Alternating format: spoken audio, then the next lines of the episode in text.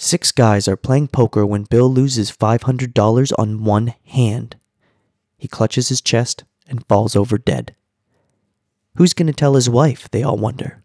They draw straws, and Bob picks a short one. They tell him to break it to her gently. No problem, Bob says.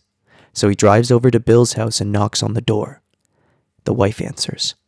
Your husband just lost $500 playing cards, Bob tells her. She screams and says, Tell him to drop dead. Bob replies, Sure thing.